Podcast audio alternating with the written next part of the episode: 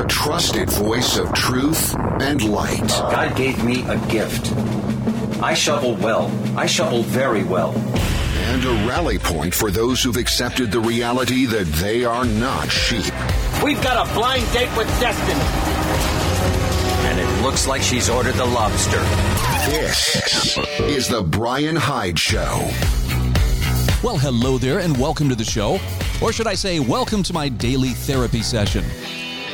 Because I got to be honest, I do feel a lot better after I get a lot of this stuff off my chest and share it with you. So hopefully it gives you something worthwhile.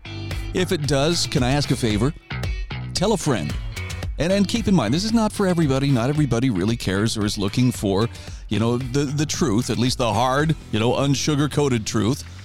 So yeah, it's uh, it's it's for people who have a pretty pretty high pain threshold, and and are willing to to see the world as it is, which sometimes can be ugly, and at the same time are willing to step up and do something about improving the world. Now, usually that means small things that happen right where we happen to be standing, but you know what? That's the essence of leadership. Using your influence wherever you happen to be as wisely as possible. So, with that in mind, let's launch into a little discussion of some of the things going on today. I want to start with an article from Brandon Smith. And I really respect how Brandon Smith writes. I think he's I think he is one of the better thinkers and writers out there. And uh, you know, this one just grabbed me because you know he's acknowledging a truth that I don't think a lot of us really want to say. Oh yeah, I, I agree. That's that's coming right at us. But uh, economically, I think most people would agree uh, things are not as they should be. I mean, the appearance is, well, you know, I can still run to Costco. I can still spend a couple hundred bucks, you know, without much trouble, you know, picking stuff up at the grocery store. We see the cost of things going up. We see that uh, the purchasing power of our dollars is uh, decreasing day by day and month by month. But nothing has changed that much. In other words, we're all still pretty comfortable, well fed. We have warm places to sleep for the most part. You know, um, nothing has really drastically changed in our lives. And yet, I believe those who are saying that we are facing a massive economic correction, like the biggest economic correction that the world has ever seen. In fact, I'm going to put it another way. Some are simply calling it economic collapse. Now, the crazy thing is, this kind of thing has happened before. Maybe not to this scale, but it's happened before, and it may very well happen again. I, certainly, all the pieces are in place for this to happen. And I don't tell you that so that, uh, okay, there you go. Now suck your thumb and hide under your bed and, you know, good luck dealing with it. When I speak about these kind of things, I'm doing it from the standpoint of I believe it's likely coming. And I don't know how hard it's going to be, but I really think hard times are on the doorstep. And the more you and I can do to mitigate those hard times, in other words, to be self sufficient, whether that means producing more of your own food, whether that means being out of debt, whether that means just having good, solid family relationships that you can depend on. I think it's in our interest to do this. And I get it. It's an unpopular thing for some people. Even, you know, hardcore preppers are like, oh, Bryan, please. I've dealt with this enough. Got to step back for a few days and take a little break. I totally get it. But there are people who are still in that early stage of awakening not sure, well, you know, what kind of priority should I put on this? This is the kind of thing I would give a much higher priority. Not because we need to be reacting out of fear or panicking, heaven forbid, but just it, it's coming. There's there's warning signs for people who are paying attention. I trust that you're one of those people who's paying attention. And so I offer this as food for thought. Now what you do with this information, again, that's up to you. This this is just something that I hope is helpful. So, Brandon Smith's article is called Leftists Aren't Capable of Surviving Economic Collapse. And here's why. And I'm going to offer this preface. I don't like to speak in terms of labels, and even the left right paradigm to me leaves a lot to be desired. However, I have to concede that generally the, the most anti liberty, anti human, you know, anti individual mindsets seem to emanate from the political left. The political right can engage in collectivism as well, but the really hardcore ones who are pushing it, and I mean pushing it as in we got to get there faster and harder, and you know they're they're going for broke. It's the left. And we'll talk more about that, uh, you know, in terms of, you know, like, I don't know if you saw anything from the White House uh, signing of the uh, Respect for Marriage Act. Holy cow. I mean, I'm, I'm thinking Sodom and Gomorrah was like, dude, tone it down. you guys are shameless. Anyway, Brandon Smith says there is one factor that constantly stands out as an absolute as absolutely essential to a person's chances at surviving a crisis event. That factor is mindset. Experience and training are highly valuable. Having proper tools and preps on hand are a huge, huge advantage. But in the end, without mental toughness and the ability to adapt, the most prepared person in the world will still likely bite the dust. Now, he says mental toughness is something that can be taught to a point. That's the entire purpose of basic training methods used in the military. To take mundane details and elevate them in the minds of trainees while wearing them down with physical punishment. The goal is to condition the mind to ignore distraction, to ignore fear and pain while focusing on the task at hand. Failure is not an option in war, just as it's not an option in survival. Those who embrace distraction and embrace failure because they think it will make things easier for them are filtered out of the recruitment pool or out of the gene pool. He says, It's no coincidence that the U.S. military today is dealing with some of the worst recruitment conditions they've ever seen in terms of people being physically and mentally incapable of finishing basic training. The Pentagon currently estimates that 77% of young Americans are unfit for recruitment without a waiver for obesity, drug use, and mental health problems. Meaning Generation Z is so unfit, physically and mentally, if there was a major war, almost 80% of them would be erased from existence. Now, he says the problem has become so bad that militaries in the U.S. and throughout the West are being forced to lower standards just to meet minimum personnel goals. One can argue that many young people just don't want to join the military anyway, but that's beside the point.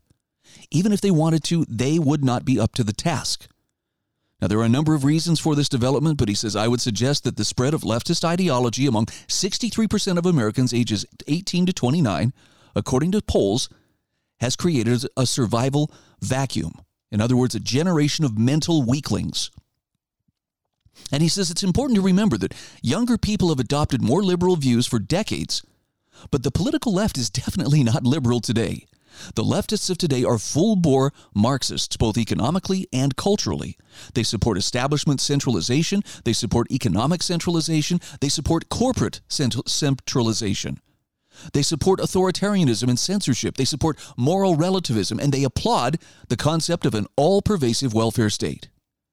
Now, in 1980, you might have been able to find a large number of mentally tough people that considered themselves Democrats, but today, you will not find anyone. With America hovering in a precarious netherworld between stagflationary crisis and deflationary crisis, depending on which poison the Federal Reserve chooses to give the country, the stage has been set for, set for an economic disaster similar to the Great Depression or worse. In fact, he links to an article he'd written previously that analyzes this very well. But Brandon Smith says in two years or less, our system, which is already dealing with a number of threats, including high prices and supply chain instability, will not remain functional in the manner most people are accustomed. If we accept this inevitability, then he says we must ask a logical question Who is going to rebuild? Hey, there's a common theme for my listeners. Whoever inherits the mantle will either bring America back to freedom and prosperity or plunge our society into perpetual tyranny. It all depends on who survives the crisis. And he says one thing that gives me some hope is the fact that leftists, as a subgroup of our population, are completely incapable of surviving a major economic crisis event. Now, that's not to say that I wish to them all to die.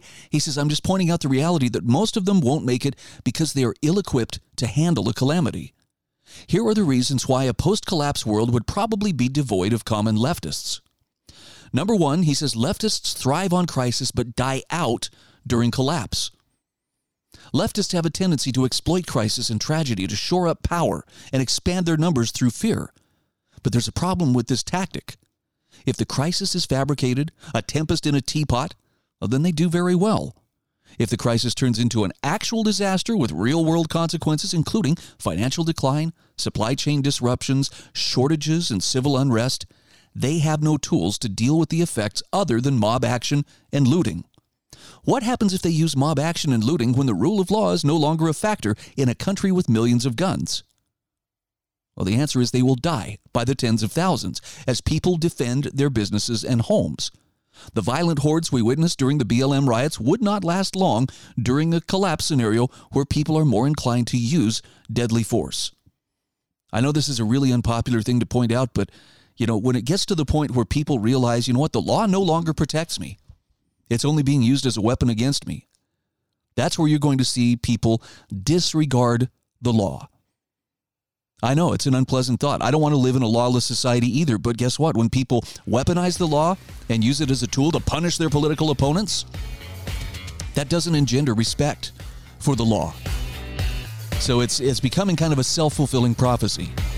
You want to treat me like an outlaw? Well, there comes a point where I have nothing to lose by behaving like an outlaw. All right, still with me? Hang on, we'll come back to this just the other side of these messages.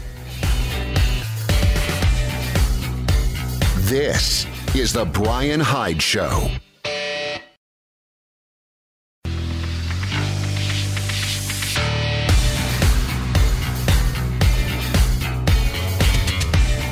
This is the Bryan Hyde Show. Hey, welcome back to the show. Got to give a quick uh, shout out here to Garage Door Pros, located in St. George, Utah, but serving St. George, Cedar City, Mesquite, Colorado City, all of that wonderful corner of color country. If you need installation service or repair on garage doors, either commercially or residentially, these are the guys you want to talk to. Garage Door Pros. In fact, I would point you to their to their website, which is garagedoorproservices.com. There's a handy link that you'll find in my show notes, not just for them, but for all of my sponsors. Again, that's garagedoorproservices.com. Oh, if you want to check out my show notes, you can do that at thebryanhydeshow.com. So I'm sharing this article from Brandon Smith. This is from alt-market.us. And it's titled Leftists Aren't Capable of Surviving Economic Collapse. And he explains why. Now, this I, I hope this is clear. This is not something where he's fantasizing, yeah, they're all going to die by, you know, the droves here. Um, he's pointing out some very harsh realities. But I think that uh, the lesson here is you have the opportunity to be prepared, regardless of where you see yourself on the political spectrum. If you're not taking advantage of that opportunity, you're missing a really important window of opportunity that will not always be open. So maybe it's time to stop thinking about it and maybe get to work acting on, you know, bettering your position and increasing your self-reliance. One of the things that Brandon Smith points out is that the left are anti-preparedness. He says the political left has spent the better part of the past 15 years demonizing the concept of preparedness as a tinfoil hat philosophy for what they call right wing extremists. They've set themselves up for complete failure by refusing to acknowledge the practicality of prepping just so they can attack their political opponents. And the stupidity of it is truly mind boggling. Now, there are some indications that the COVID lockdowns may have shocked a small number of them out of their foolishness. It's hard to deny the threat of economic collapse when the beginnings of collapse are right in front of your face. That said, prepping is not the only requirement for survival, and progressives buying a few months of food and some guns is not going to save them. He says also the leftists have an aversion to hardship. The vast majority of people that argue in favor of an expanding welfare state are on the left. And he says, while conservatives support individual charity for those that deserve it, leftists believe that people need to be forced by government to provide and pay for others who may not deserve it. This idea is, or ideal rather, is driven by their desire to avoid hardship. He says, I find that leftists often have delusions of grandeur they assume that they are destined for great things, that they are smarter than the rest of us, and that work or sacrifice are problems relegated to the rural peasants in flyover country. Their vision of work is a daycare, a college campus, a place to socialize, find comfort, and self identity. To do, the, to do the minimal amount of labor required and then collect a paycheck. Look how leftist dominated Twitter was being operated a few months ago. It wasn't a workplace, it was a day spa for lunatics. These kinds of people are not equipped to endure the back-breaking struggle necessary to build a survivable environment. They wouldn't know where to begin. When confronted with hard times, the leftists don't ask, How can I fix this problem and improve my situation? Instead, they ask, Who is to blame for my misery and how can I make them pay? Next, he points out leftists have no practical skill sets. The avoidance of technical skill sets is a real problem for progressives. There are a handful of people on the left that engage in micro farming and other basic skills as a form of activism. But they're few, and their methods are limited by their ideology. As noted above, he says leftists believe themselves to be too valuable to be wasted on production. Rather, they see themselves as management, the people in charge of the people that do the manual labor. Now, a person could get by on that kind of thinking in a first world environment where office jobs, tech jobs, government jobs, and social work is the norm. But in a collapse environment, there are no management positions, there are no office workers, there are no elementary school teachers, there are no trust and safety advisors, there are no platform moderators, and there are no bureaucrats. You either have a valued knowledge set that can be traded, or you have nothing. You can either produce necessities for yourself, or you can't. The development of the information age and the data driven economy of first world nations has made matters worse by convincing people that data is a currency. This is a concept that leftists in particular adore because they think labor will become a thing of the past. They'll only need their brain and a laptop to provide everything they need. It's a delusion. The metaverse is a facade, it's a con, and there will always be a need for humans to dig in the dirt, to forage and hunt, to farm and to build with their own hands. As the economy derails further, progressives are going to realize this too late. Next, he says leftists rely on government to fix their problems. So if the idea of taking matters into your own hands is abhorrent to you, well, you might be a leftist. Leftists view individual action during a crisis as almost criminal. It's important to them that the correct authorities with the correct permissions handle any dangerous situation. Leftists love to defer to the experts because this takes the responsibility out of their hands, along with the blame should anything go wrong. But what happens when government is not functional enough to save the day? What happens when inflation or supply chains or personnel shortages make it impossible for government officials to help? What happens when government officials don't want to help? What happens when they are corrupt and they want to see you suffer? Leftists rarely consider such possibilities. For them, the idea that government could break down, that the grid could break down, that the rule of law could break down, is a conspiracy theory. It's only happened hundreds of times around the world in modern history, but because they've never experienced the threat personally, they think it's impossible. These are the kinds of people that die very quickly during collapse. Also, he points out that leftists value feelings over reason. The root foundation of leftist ideology is that everything is relative according to one's personal feelings. That is to say, they believe that their feelings shape their reality and that their truth is the only truth that matters. Now, there are some subjective truths that are near universal, which is why moral conscience is a thing that exists in every culture in the world. That said, personal ideals are still subject to the forces of nature. So you can't pretend that you're not starving when you are starving. You cannot pretend that you're not dehydrated when you are desperately thirsty. You cannot feel your way out of a crisis. The crisis is not subject to your fantasies. The crisis will step on your throat and teach you otherwise. So at bottom, their feelings do not matter. They are irrelevant. And this is a lesson that leftists will learn as the system begins to, or continues rather, to degrade. They can cry and scream and wail and make all the demands they want for fairness and equity and welfare, but in the end, they will face the clarity of self reliance or they will face the ferryman. Now he says, It's not my purpose here to revel in the erasure of the political left. I am only pointing out that modern leftist ideology is the product of an extremely safe and controlled environment where people have the privilege to engage in frivolity. They think they want deconstruction. They think they want chaos as a means to break the system and rebuild it in their image. But what they don't realize is that if they get what they want, most of them will die in the process and will not be around to see their naive utopia come to fruition.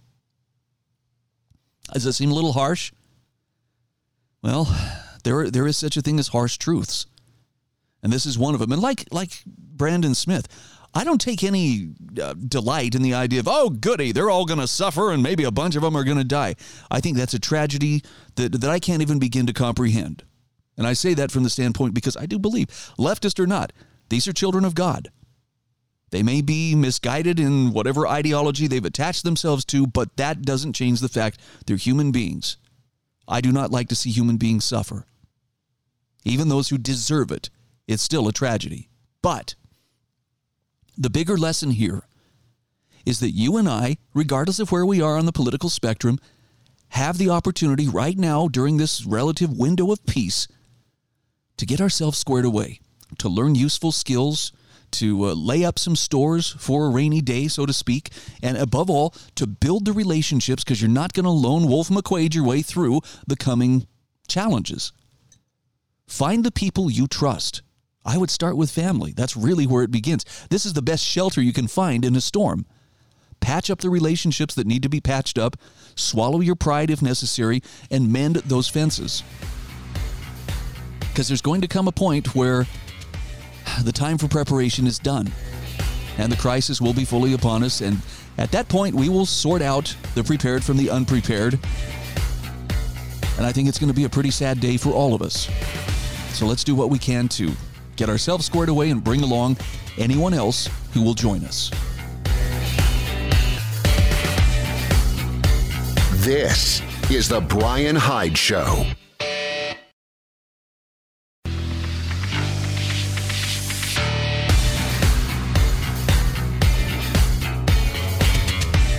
This is The Bryan Hyde Show. Hey, welcome back to the show. Just a quick shout out here for MonticelloCollege.org as well as LifesavingFood.com. These are two of my sponsors, wonderful sponsors at that. I would encourage you get acquainted with them. If there's something they have that you could put to use, well, consider doing business with them. I've got handy links provided in my show notes at thebryanhydeshow.com. All right. Well, if you if you haven't uh, you know contemplated killing yourself after the last couple of segments, first of all, thanks for hanging with me. Look, I I get it. This is this is a difficult and somewhat scary topic for a lot of people, myself included. I have to take a break every so often and just oh man, this is this is becoming overwhelming. But again, reality is not subject to our wishes. In fact, I, I don't remember who said it, but the idea is reality is everything that remains when you wish it were otherwise. And there's going to come a point where the reality is simply going to be undeniable.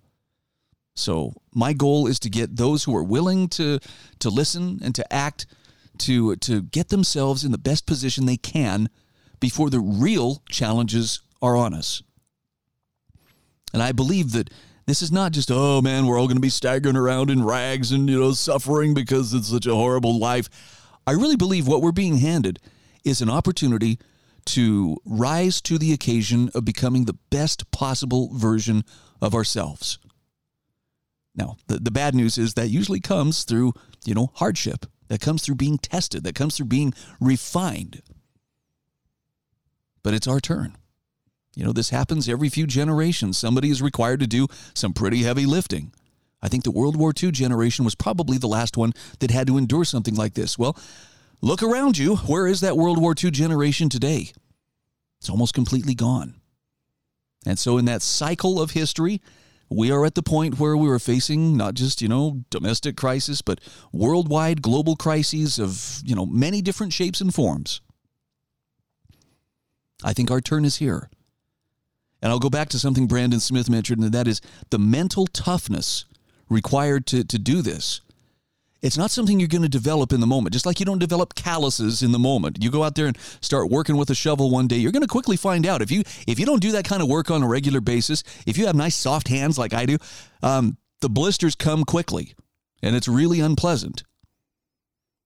But mentally, we need to be building some calluses because uh, you know as uh, Boston T. Party put it, this is the time to to become rugged. This is the time to get fit. This is the time to become accustomed to uh, to difficult things, denying yourself comfort every so often, just to show you can do this. And I know it's indelicate, but he says because in, in his words, when the moment arrives, it's going to be too late to grow a penis at that time. Sorry, that's a terribly sexist thing to say, but you get the point that he's trying to say. All right, let's move on to uh, another topic here. Um, oh, this one just kind of blows my mind. Um, I thought perhaps, you know, the pressure was off the unvaccinated. A year ago, it was still pretty ugly, right? You get the jab or you lose your job kind of stuff. The unvaccinated are responsible for the spread of COVID throughout society. And that has calmed a lot over the last year. And I, for one, have been very grateful being unvaccinated. I'm one of those people who just I'm I'm not going to knuckle under to that kind of pressure. And by the way, I'm not condemning those who, for whatever reason, did choose to, to get the jab. There were a lot of folks who were forced into it against their will. Um, I have yet to talk to anybody who was was uh, coerced into it who's like, yeah, that was a good thing. I'm glad I did it. Most of them have said, no, I, I, I did I did it because I had to, but I'm not going to get the boosters. I'm, I'm not going to continue on with this. Oh, now it's time to go and get another one.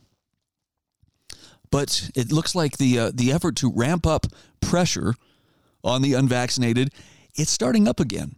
It's going to be curious to see where this leads. This is a new study. I'm reading about this on uh, zerohedge.com.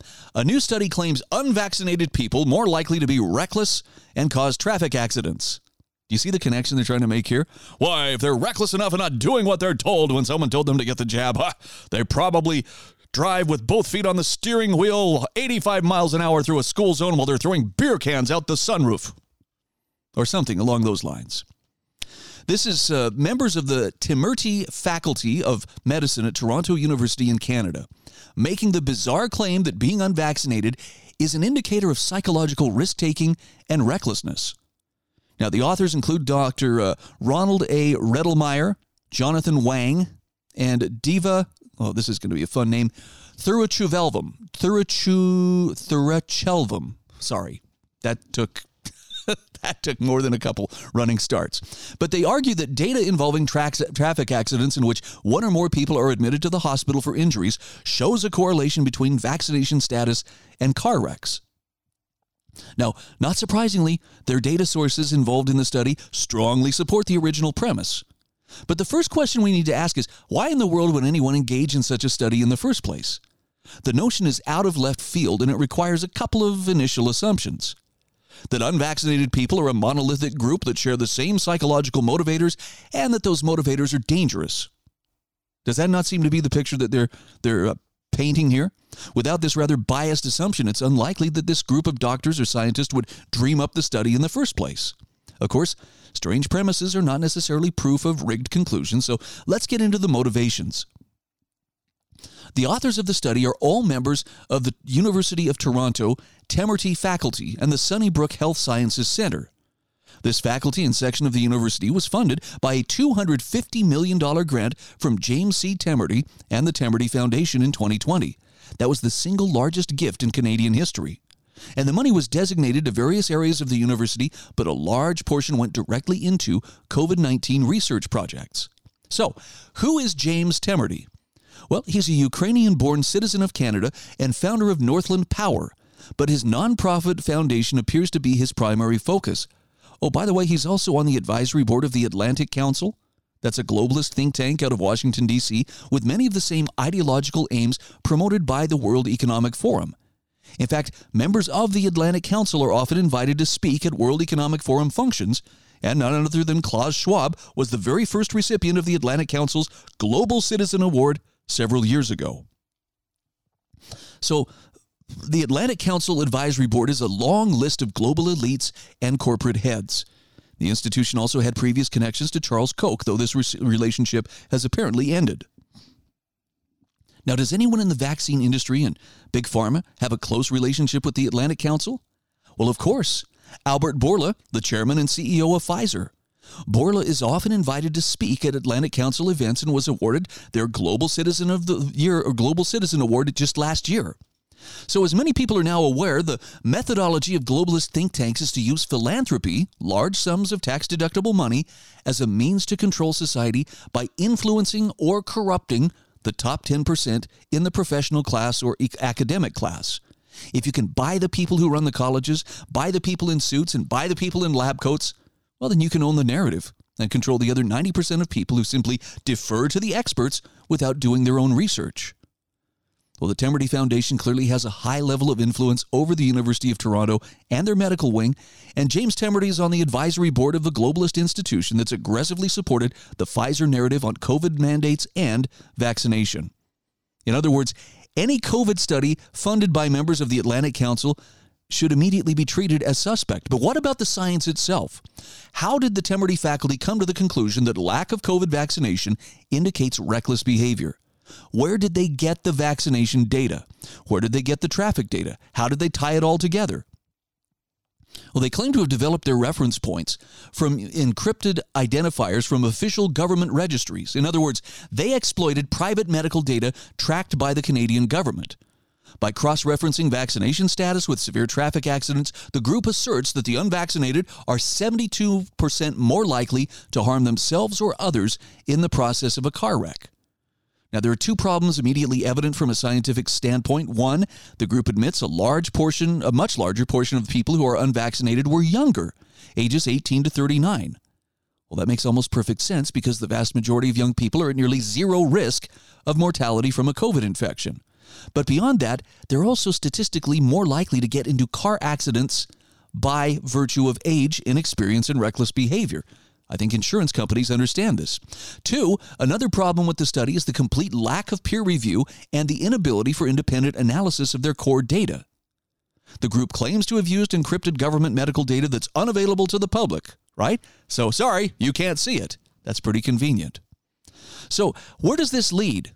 Do we punish the unvaccinated by institutionalizing vaccine status into every aspect of life, including your car insurance, your health insurance, your life insurance, home insurance, business insurance, etc.? Another point of leverage might be credit.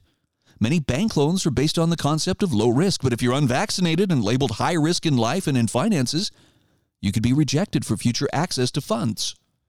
The basic strategy is this use high costs to force the unvaccinated into compliance and slowly whittle the public down.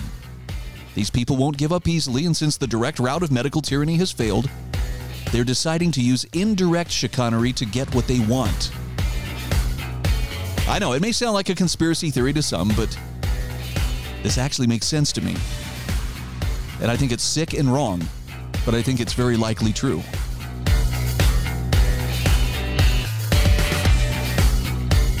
This is The Bryan Hyde Show.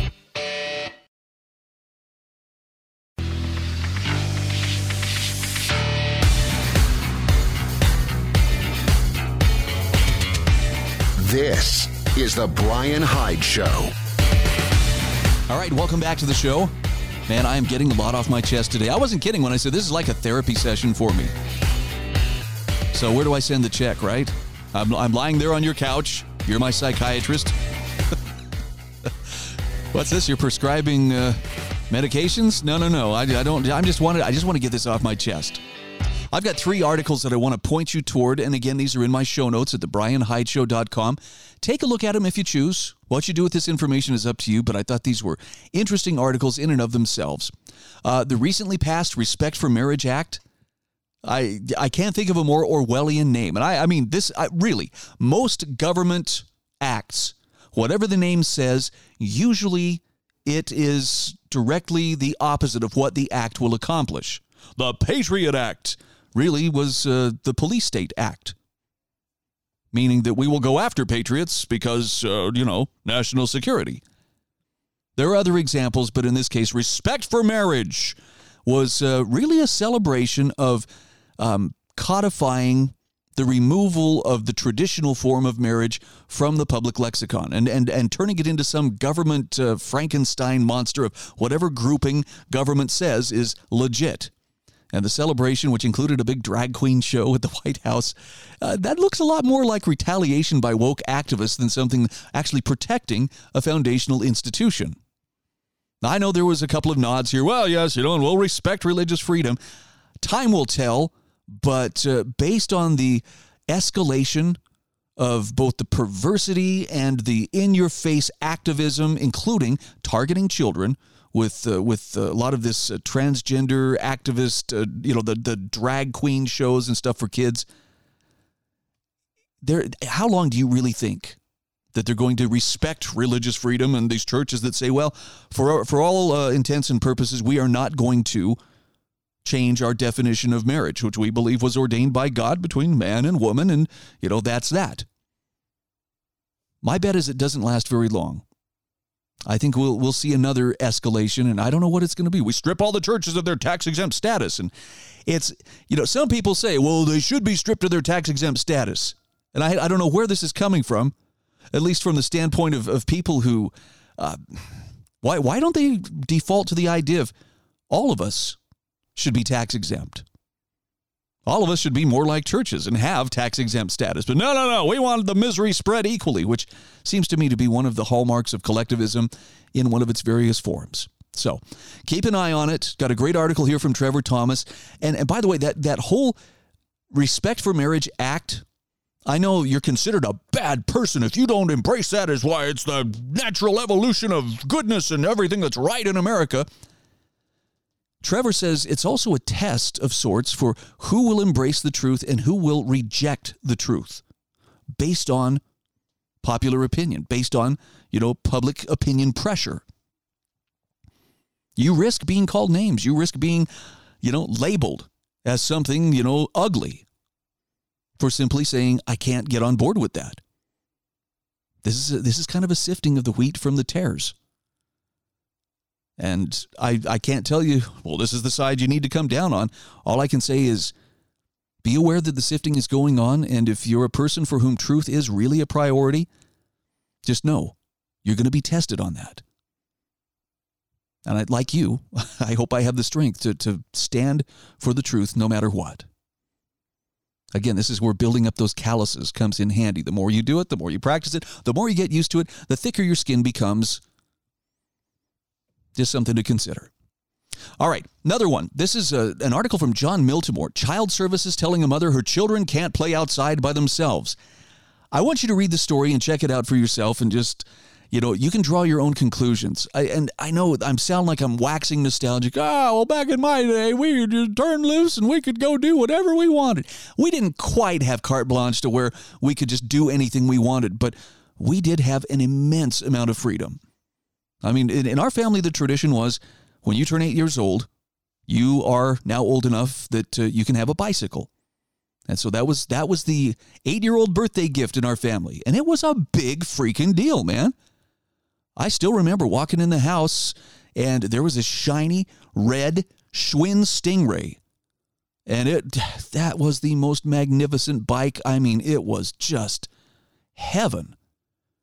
And it was the norm for my parents to let me and my friends, you know, jump on our bikes and go exploring all around our um, East Bench, uh, Salt Lake, you know, holiday area neighborhood. Uh, we, I look at that now. I drive through those neighborhoods now, and I'm like, holy crap! I would never let my kid. I wouldn't let my teenage kids safely ride through there because I'm, I'd be worried about them. But we did. We had a lot of freedom. And now you've got people saying, well, you know, the state telling mothers you can't let your children play outside by themselves. That may seem reasonable to some, but you have to ask the direction that it's taking us. Where exactly does that lead? And I can't tell you exactly where it ends up, but I don't think I, I don't think I want to go there. And it also is a great illustration of just how much our society has changed. And I would argue not for the better, at least by that indication.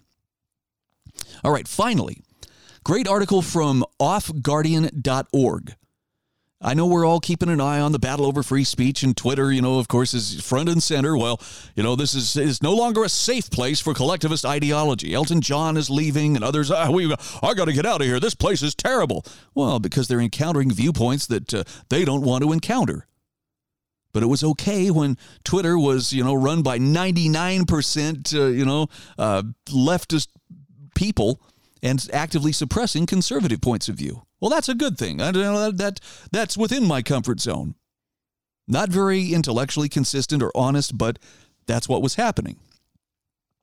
But now we're seeing the battle over free speech morphing into something a little bit more concerning. And that is, we're seeing attempts to equate free speech with violence and it's being blamed for mass shootings and so forth. This article from offguardian.org says this past month has seen an influx of news stories, all somehow featuring the supposed negative effects of online misinformation, hate speech, and or conspiracy theories. In New Zealand, a few days ago, one couple had their baby placed in care of a hospital after refusing to approve a surgical procedure unless they could be sure their child would receive unvaccinated blood transfusions. And the position was blamed on, the parents' position was blamed on consuming misinformation and conspiracy theories. And if you saw the video, I mean, the police came into the hospital and took that infant from his mother's arms with the threat of, you know, if you try anything, we will use violence against you. Uh, it's probably the most enraging video I have seen in a long time. There's been some pretty outrageous stuff in the last couple of years, but I, I just I felt sick after watching it. By the way, the government relented, and the child was, I think, returned to his parents. But certainly, the the, the best part was he was not forced to accept, you know, vaccinated blood as part of his surgical procedure.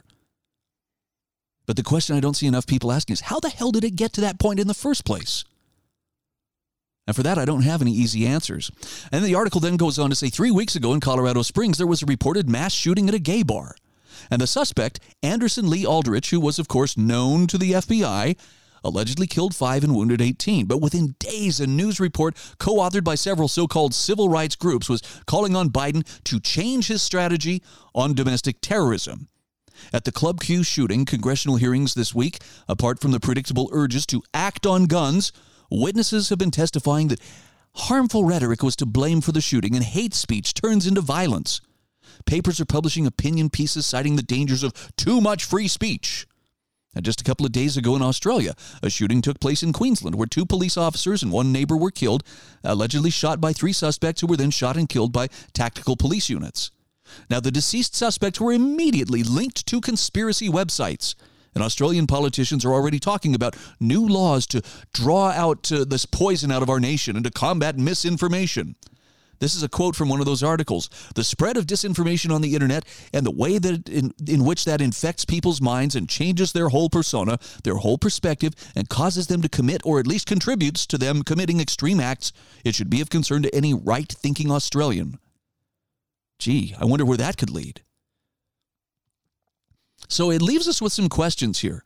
Uh, you know, in the background of all these stories, first of all, is Elon Musk's reforming of Twitter being blamed for the increase or the supposed increase in hate speech. And it's not hard to see where this wind is blowing.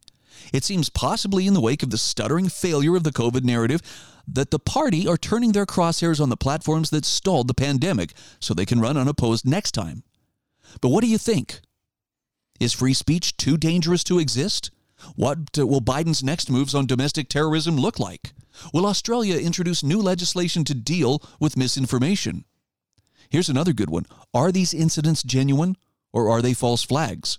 And this is kind of an unpopular question, but it still needs to be asked. Is Elon Musk really championing free speech or setting us up for the fall? Kind of worthwhile questions to be asking, even if they're uncomfortable. But hey, that's the price of uh, following the truth, it's going to take you some places that are decidedly uncomfortable. I just comfort myself with the fact that uh, at least I'm in good company. This is The Bryan Hyde Show.